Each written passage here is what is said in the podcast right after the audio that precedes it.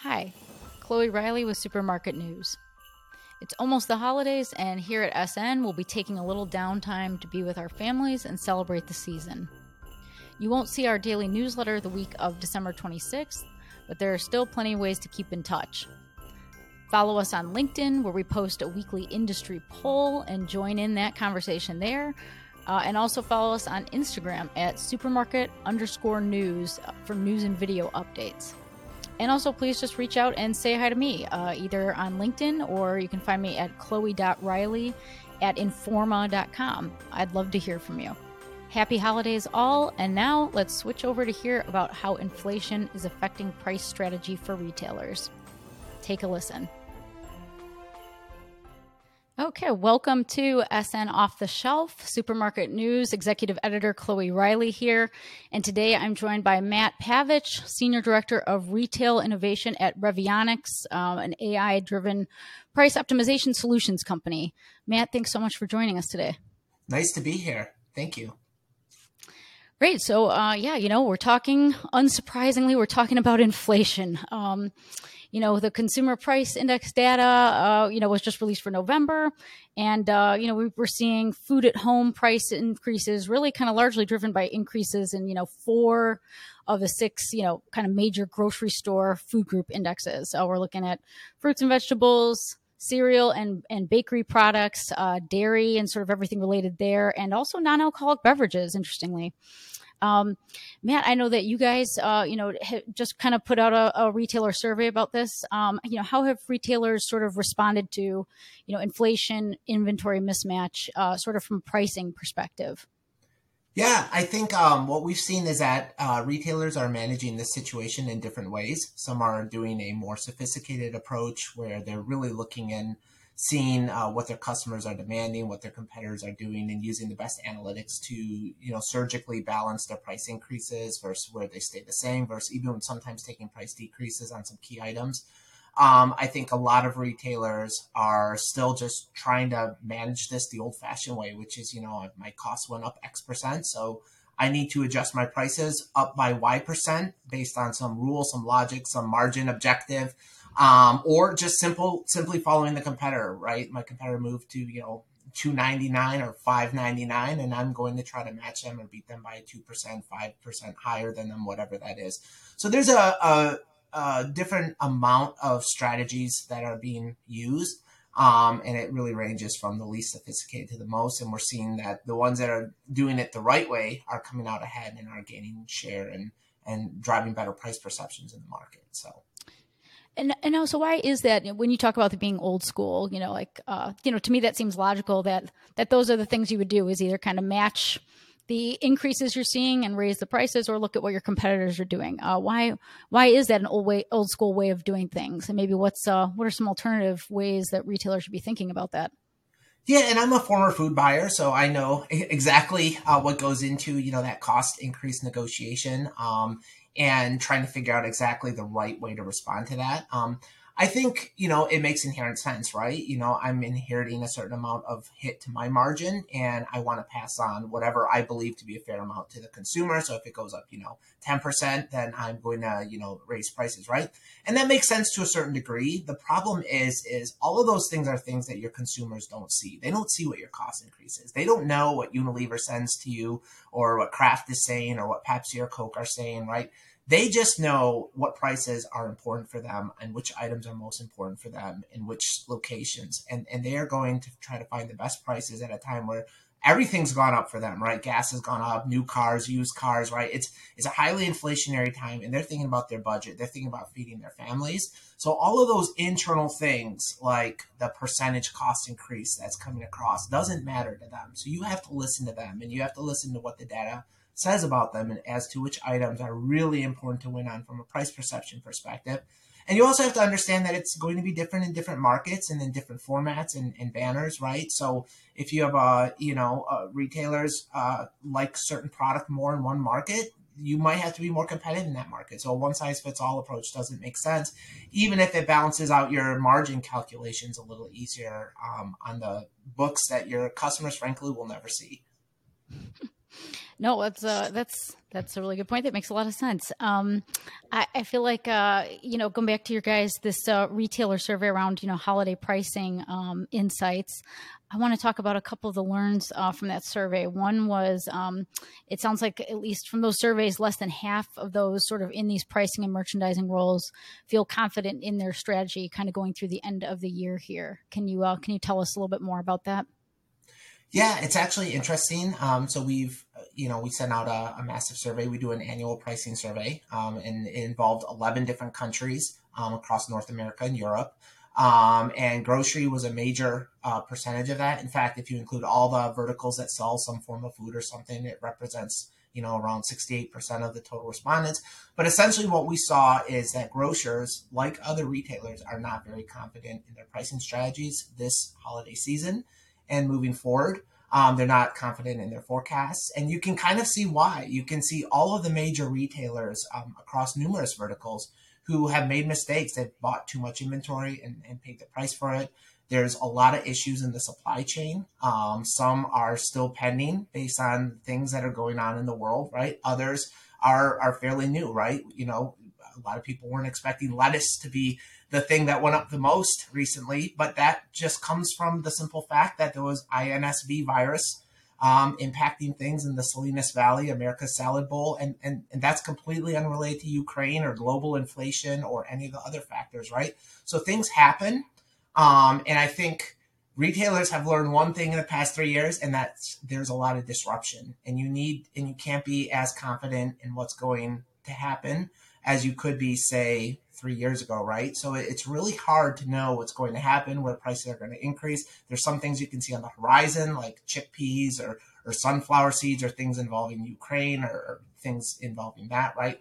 But oftentimes it's as simple as you have to be flexible and you have to have the right processes, technologies, solutions in place, like an AI platform to understand how to adapt when you need to and adapt quickly to do what's right for your customers. Yeah, and you know it's interesting because you would think, um, you know, having all of those processes in place, if as a bit is a larger retailer or a lar- larger supermarket, you know, uh, operator, would be, uh, you know, kind of easier or make this whole situation easier. But I think from your survey too, it sounded like, um, you know, larger brands are still worried, or larger retailers are still worried, or um, you know, they seem to be struggling almost more. Do I have that right? Yeah, we actually saw that larger retailers were less confident than um, smaller retailers, um, and and that was pretty interesting. We also found that um, North American retailers were less confident than European retailers um, in the survey, um, which was also a very interesting find, considering that you can say that there's more kind of supply chain challenges that are closer to Europe. Um, if you think about some of the issues involved with you know Ukraine and everything else there. Um, and it's also inflation is more across the board in Europe, right? It's it's a lot different in France than say in Latvia or Romania or other markets. Whereas in the U.S., I mean, we, are definitely seeing regional um, differences. Uh, for instance, in, in, just today's IRI tracker, right, we see like uh, perishables in Rhode Island are only up nine percent this year, but up fourteen percent in South Carolina, right? So we know that there's regional variance, but it's even more so in Europe. So that was an interesting find. Um, but it also kind of inherently makes sense, right? Because there's so many things going on. If you think about a large multinational or multi-regional or or just a big national retailer, right? They have a completely different competitive footprint. They're fighting battles in different regions. So you think about a large grocer, right? They're fighting HEB in Texas, they're fighting Publix in Florida, they're fighting Wegmans in New York, et cetera, et cetera. Um, and they're fighting Amazon, Target, Walmart, everywhere, right? And Aldi, right? So these are the, the challenges that a larger retailer has that maybe a smaller, um, more local one doesn't have to worry about as much. Hmm. That's so yeah, that's so interesting. I would not have kind of put that perspective on it, but it uh, it is interesting that you could have uh, you know larger challenges as a larger retailer like that. Um, Matt, I was going to say, as you just mentioned, you know, you used to be a former merch buyer yourself for Target.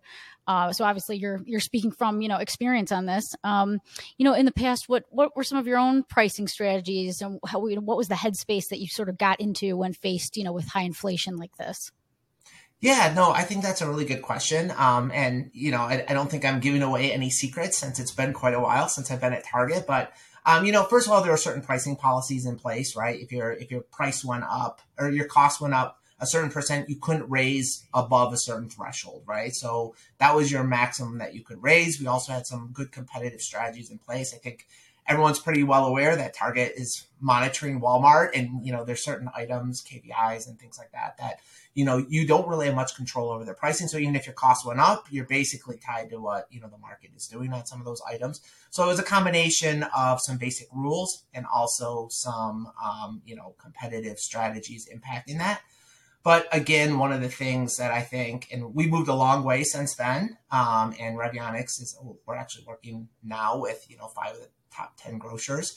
Um, and, you know, we have um, a more sophisticated approach. And it really comes back down to that one size fits all approach isn't going to cut it. Um, and it's really making sure that, you know, kind of the old school way of, you know, my cost went up X percent, so I'm going to raise my price Y percent. You have to be really surgical and precise right now because demand is so different in different markets. Your competitors are different in different markets. Like I was just saying with like, you know, a, a national grocer, right? You're competing with different retailers in different markets.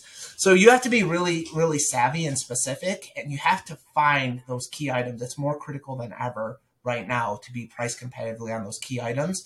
So you think about, you know, 10 years ago or so when I was buying groceries, um, you know, your KVI lists weren't updated as frequently as they should be your zone or regional strategies weren't updated as frequently as possible. You didn't have the robust analytics to truly understand, you know, these items are the most important or you know, I should be priced a little bit differently in this market versus market. And those are all the things that have really evolved. And we're dealing with like really thin margins here because, you know, the, the grocers who are taking their prices up more have suffered. They have lost share. And we've seen that very strongly um, in a lot of markets. People are shifting to lower price grocers to grocers who have a better price image.